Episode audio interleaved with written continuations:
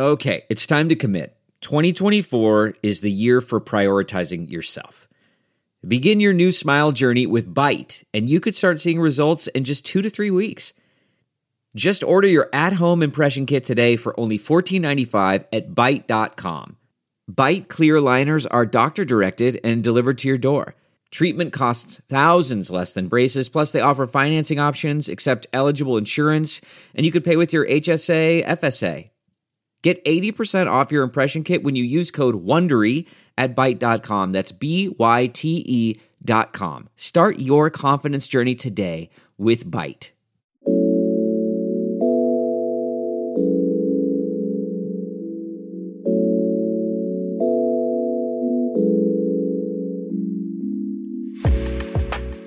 Hey, welcome back to the show brought to you by Newsweek. I'm your host, Kristal. And this week, I want to discuss President Biden's student loan forgiveness program. I'm having this conversation this week because next week, the Supreme Court of the United States is set to hear legal arguments against the president's plan. Now, let's rewind a little back to 2020. Actually, when President Trump was still the president in office, there was a hold on student loan forgiveness. We have to think about, you know, we're in the middle of a pandemic, people are losing jobs, businesses are closing down, and there was a loan deferment in place, put in place rather.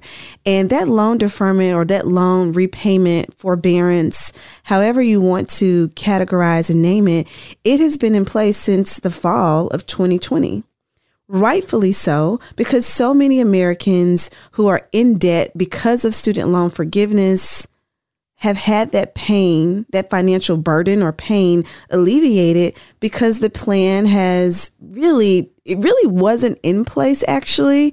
What President Biden did once he came into office, he continued to just defer, defer, defer. So he would move back the date where borrowers would have to begin repaying their student loans. Well, last year, the president announced his official loan forgiveness plan. He announced that $20,000 would be forgiven for people who are making less than $150,000. That $20,000 would also be forgiven for people who are recipients of Pell Grants. I was a recipient of a Pell Grant.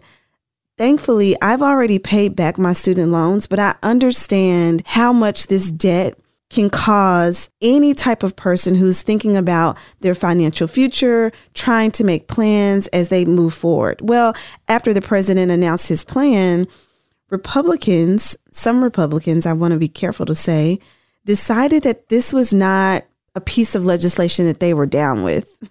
and so they launched an effort to challenge this plan. And now we're at the Supreme Court level where SCOTUS is going to hear official arguments against and for it and make a final decision. Well, I have lots of thoughts and questions about it. And so, who better to talk to about this than the Center for Responsible Lending?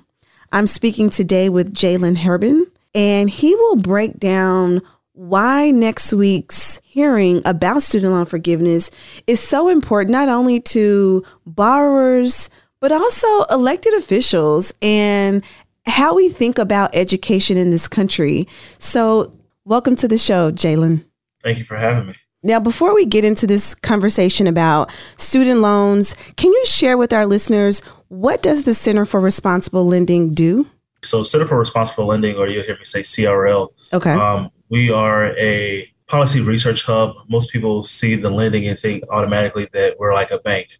Um, not technically. We are associated. We got our roots and groundings from Self Help Credit Union, Self Help Federal Credit Union is what launched us, but we are the policy research arm of them, um, where we look to end predatory lending practices within communities of color, from student loans to payday lending, small dollar mortgages. We look to make sure that there are fair and equitable practices and ensure that people of color are being protected first and foremost. Well, thank you for that work because people of color have been, um, it's been challenging with the financial system. And there's a documented and reported history, and we can get into a number of different topics around Black people, people of color, and the financial institutions in America. But today's conversation is about student loans. We already know next week the Supreme Court of the United States, or SCOTUS, is holding the hearing, um, you know, where they will hear both sides of the aisle on, and when I say both sides, both sides of the aisle, I mean both for and against President Biden's student loan forgiveness program. And so, could you just bring our listeners up to date about how this case came to be and why is it before the Supreme Court? Like, this seems like something that should be easy and that people would right. be on board with, but it's actually a hearing that the panel is taking up this year. Absolutely. And I think what we have to do is really go back in time because um, this has been a long time in the making. This has been something that for CRL, we have been working on this campaign for 10 plus years oh, wow. um, to ensure that borrowers were able to get student debt relief. And finally, in last August, President Biden announced, hey, we're going to offer $10,000 of student debt if you make $125,000 or less, or if per household, if you make $250,000 in income, but if you also receive the Pell Grant, then you'll receive an additional ten thousand dollars. So you could either get ten or either twenty thousand dollars of student debt cancellation, which ultimately I want to make clear that that is not the ceiling. People think, oh, this is the the end all. This is the only relief that we're gonna get. No, it's not. Um, we also have the income driven repayment program that it was being modified and changed. There was actually a rulemaking proposal that just took place, and then as well as there's still more advocacy and more work to be done. So now that we got to SCOTUS, it has been one of the things where we worked so hard to have this relief be brought forth. Um, and a lot of us in the coalition looked at this, looked at this as phase one, mm-hmm. just getting this to be history. Because now that you are able to advocate for something and you're able to get this introduction in, was hoping to have it executed as far as in the sense of being able to offer that relief, then we can go for and ask for another round, or we can ask for even more. CRL, we've always advocated for $50,000 of student debt because we know that that is where we will actually bridge the racial wealth gap. That is Absolutely. where we'll start to see the change take place and where we'll see people of color be able to benefit from um, student debt relief. Now, don't get me wrong, the ten or twenty thousand dollars is a great first start, right? But there's more to be done. And so now with SCOTUS being in the picture, now we're in the process of making sure that they're able to understand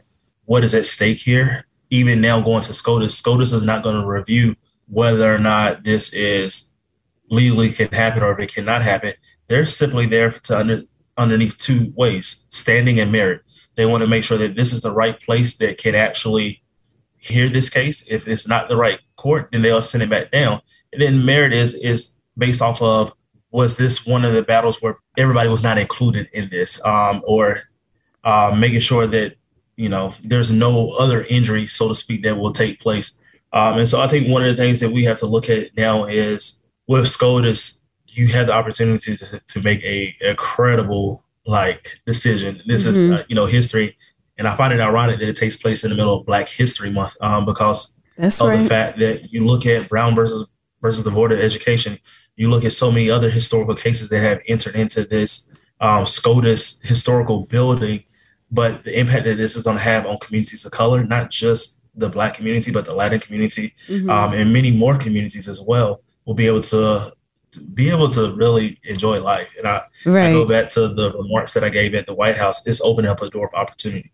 You know, there was a lot that you just said in that first opening.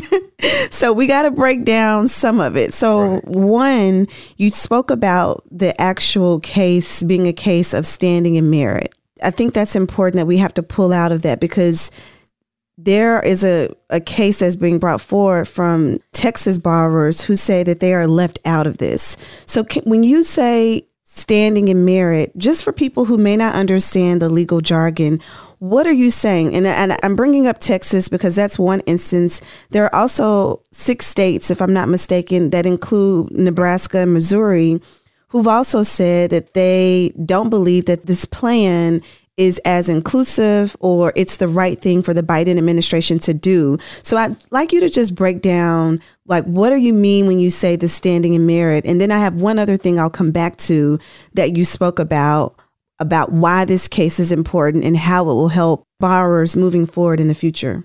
So that's a great question and I'm a put it to you um, this way standing is a legal term which determines whether the party bringing the lawsuit has the right to do so. Um, so when we look at standing, it is one of those questions of are you the right party or the right person to bring mm-hmm. this matter to this courtroom? is it someone or should it be someone else in this case? So when you look at the first case that you brought up was it was not inclusive to all borrowers.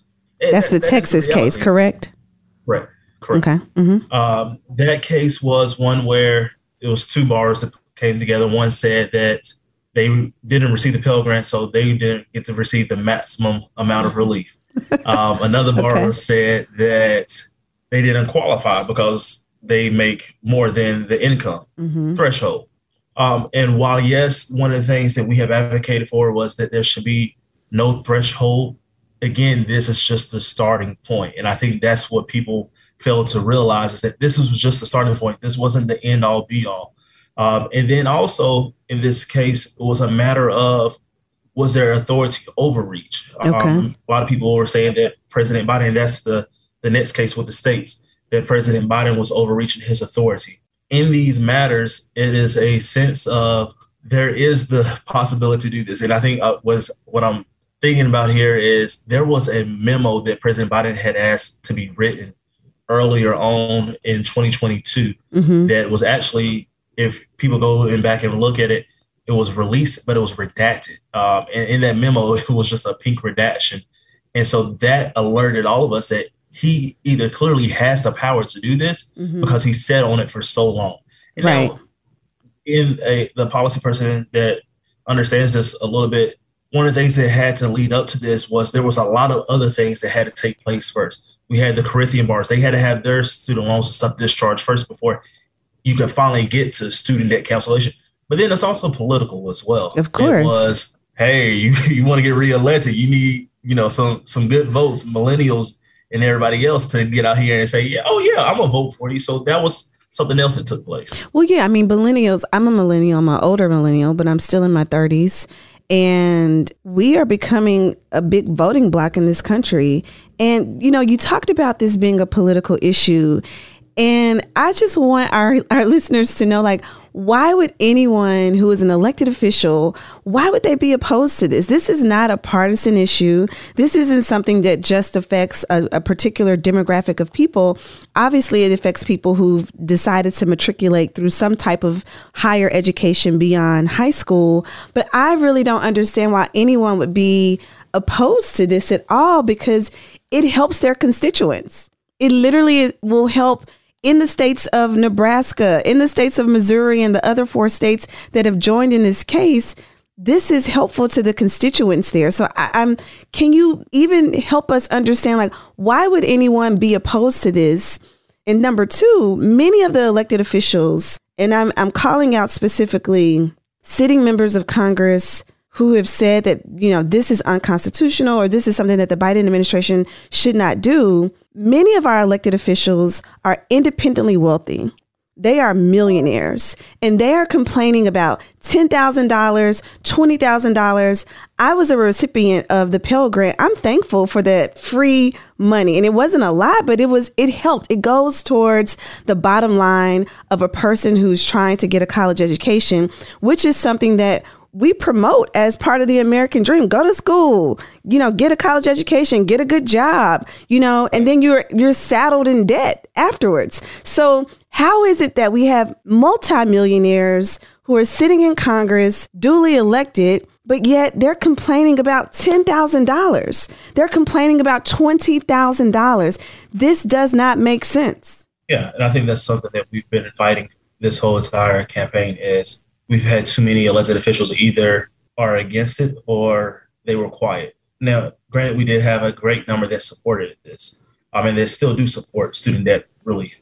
And when you look at, you know, some of the ones that have been vocal about it and against student debt relief, they look at it as far as we don't need student debt relief. We need to revamp our federal aid system. That is correct. True. We true. do need to revamp it. Mm-hmm. We do need to overhaul our public service loan forgiveness program. We do need to overhaul our income journal repayment, which we are doing now currently in rulemaking process in the proposed rulemaking. Um, so a lot of us have written up comments and saying what we support. But one thing that we also got to keep in mind here is the cost of tuition, the cost of our economy and the inflation that we currently live in is not the same when they went to school. That's right. It was easier to say for a sharecropper or for a farmer to say, oh yeah, I can't afford to send my child to school because it's only two thousand dollars a year in tuition. Mm-hmm. You're looking at twenty thousand dollars, twenty five thousand dollars for a semester. Semester. So a year, you're looking at forty five to fifty thousand dollars, which is the average income that a household is making, especially communities of color. That's right. So when you look at these communities of color, which are middle class working families that are living some paycheck to paycheck to make ends meet, yes, they have to take out the debt. I I'll speak for myself. Uh, I remember when I had to go to school, my parents had to take out a parent plus loan mm-hmm. to help pay for me to go to college. Outside of what was not covered, and even though when you go through your financial aid system, it says your fam- estimated family cost will be zero dollars or contribution will be zero dollars. Right. That's not necessarily true. That's because right. the reality is we got eggs now that are costing eight dollars a carton, and gas is around four or five dollars a carton. So when you look at this, and then you also have to understand the mindset of the school, which is operated as a business, they have an annual revenue that they have to continue to work off of for their budget. So of course they don't increase their tuition. So I say to those policymakers, mm-hmm. we need cancellation first to ensure that we do not get back to this 1.9 trillion dollars of student debt. But then we also need to make sure that we are creating a federal student aid that is a debt-free system. And by debt-free, meaning that it is an affordable way to repay your student loans if you take it out it is the interest rates that are really killing our community's color because right. in the process and the research that CRL has done, we realized that in a 13 years after a student has graduated college, the white male has paid almost paid off half of their student loan, if not even close to 90% of their student loan within that 13 year span. While for the black woman, it has increased yeah. by average of about 20%, 13%, excuse me. Mm-hmm. Um, so that is those numbers right there are alarming because that's why we're asking for student debt cancellation. Absolutely. And that's why we're asking for to revamp these systems. I listened to you tell your story and I, I can't help but also, you know, bring in mine. My mom also took out an additional parent plus loan. And again, thankfully, I've been able to pay back the loan that I took out plus my mom's loan. So we are both, you know, fully debt free of any type of student loans. But I agree with you in that it's the interest, it's the cost of college, it's the cost of trade school. It's all of these things that I don't think when you're an elected official, sometimes you are in tune with what the community is actually facing. You brought up inflation, you brought up the cost of eggs, you brought up the cost of gas, all of those things. And, and, and that's enough for a single person. Imagine if you're a family of four or a family of five or a family of seven and you have all of those things on top of the repayment it becomes cost prohibitive. It becomes a challenge. And so what what happens next week once SCOTUS hears, you know, both sides of the argument? What do you think is next if they make a decision by June? Does the president continue to punt repayment if, you know, the legal ground is not upheld or will we actually have this plan kick off, have people who've applied be granted and so that they can move forward with actually forgiving this debt? What's next? Yeah, so I think the thing about it, and it goes back to your question earlier about the standing versus merits, we're hoping that when they do go to this case, that they understand that the standing of this case was that in both cases, the courts ruled in the right decision. Um, we pray that SCOTUS will now be able to say, okay, hey, you are right. This was the case and send it back down or decline it. And based off of the merits, and when you look at the merits, it simply means that the case has been decided by the facts. The judge is basing off of the facts of the case. Um, and then that's where, you know, it becomes a little bit more of a back and forth legal battle between the facts um, that the DOJ and the Department of Education will have to provide to the Supreme Court. Now, the next steps, as you said, where do we go from here? Right. Um, one of the things that I have been advocating and that I have been telling bars is make sure you know who your servicer is currently you need to know that first and foremost because there has been a shift in the contracts between the federal student aid system and who the services are. Many people may think that it had maybe no, Navient is no longer a servicer. You may right. have Aidvantage. Um, so knowing who your servicer is, knowing what your account is by off of your recollection, if you have, are you know a good steward and you keep up with your your balance, then you should know what your balance is and how much you should have left. We've been in a payment pause for almost two and a half years now. So of course there has been no payments being made but you also need to know where your balance currently is. Mm-hmm. And then also see can you get enrolled in the IDR plan? is that feasible for your budget? What What's the IDR plan? So that's income driven repayment. That is a plan where it is a 20, 25 year plan based off of your um, debt to income. You have to recertify every year, that, mm-hmm. but they will give you a balance of what your monthly payment could be. You could get receive a zero dollar payment. You could have a ten dollar payment a month, but for 20 to 25 years, you have to make these consecutive payments. After you have completed those consecutive payments and done the time, um, then your student debt will be erased um, and clean. So one of the things that President Biden announced in August was also that he was going to decrease the the way that they balance or they they weigh your monthly payments. So it used to be based off a 10% discretionary income for undergraduate loans. That has now decreased to 5%. Wow, that's, that's great. Payments tremendously. And mm-hmm. then if you have graduate loans, then that's about 8%. But then if you have undergrad and graduate, it's like 7.25%. They balance those out. So that's what your discretionary income will be when they look to balance out and give you calculate your monthly payments. Uh, so that was a great first step that we've seen in IDR. But you could, if you're a public service worker, and public service worker mean a teacher, nonprofit, military, uh, government, healthcare worker, government, mm-hmm. uh, whatever level of government, actually, state, um, local, as well as federal, you can apply for a public service loan forgiveness program, which is PSLF. PSLF is a 10 year program where if you have worked for 10 years um, mm-hmm. um, for one of these entities, um, and AmeriCorps it qualifies as one of these two, Teach for America as well. That's great. Then you will be able to 10 years and 10 years of consecutive payments as well. Mm-hmm. So that's 120 payments consecutively. Then after 10 years, you will have your student debt erased and cleaned as well. Well, that's great. I hope people who are listening that have worked in these type of public sectors understand right. the law, the rules, and understand the different types of programs that exist to help them alleviate many of these financial burdens that they're feeling because of student loans. So next week, the Supreme Court will hear this case. We'll likely maybe get a ruling by June and hopefully if it's, you know, upheld, this plan will actually begin to roll out in in full force. Is that correct? Yes. So I will say this: if they, if the SCOTUS fate decides in the Biden administration's favor, they've already started looking and reviewing at the applications that were already submitted. Okay. And notify the service to go ahead and execute if if they are granted in their favor. That does mean that if they do grant it in their favor, they will open the application process back up. But because of this temporary injunction to hold it, they had to take down the application. So that is something that borrowers should be mindful of. Um, is that if it is granted and you did not do the application, go and do the application. You'll have um, the time frame will open back up and they'll update us on that time frame. Mm-hmm. Initially, it was until November of this year.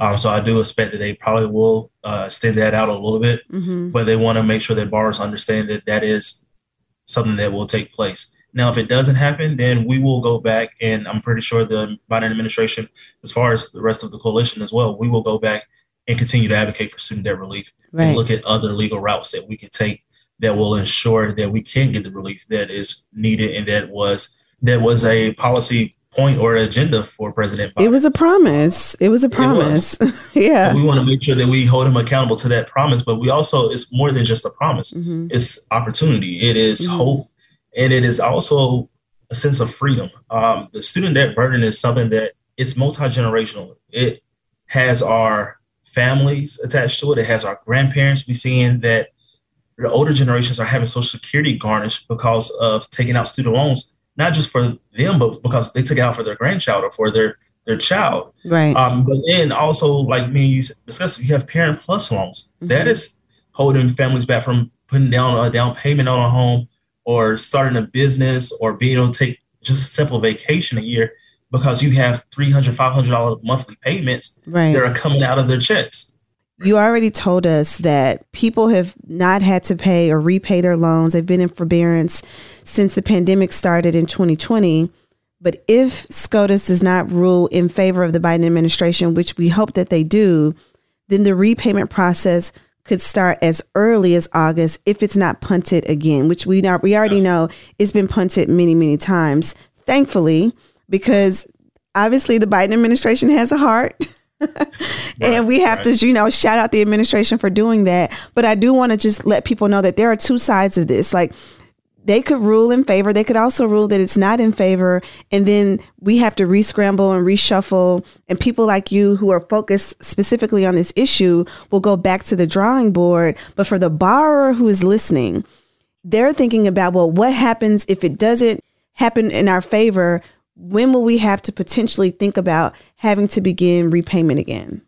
Absolutely. And I think that is something that every borrower is cognizant of. Every borrower is I don't want to say it's a fearful mindset, but it's one of preparation. Mm-hmm. So to answer your question, yes, right now the payment pause is, is speculated to resume back on June 30th, 2023, but it can be extended. Um, and I do believe that that is an option on the table for the Biden administration that if they don't receive the decision in their favor that they would like to see, then yeah, we can anticipate a payment extension until we are able to see what is the next student debt forgiveness plan um, that they will introduce based off of the legal reasonings that they received back from uh, the legal decision that they received back from SCOTUS.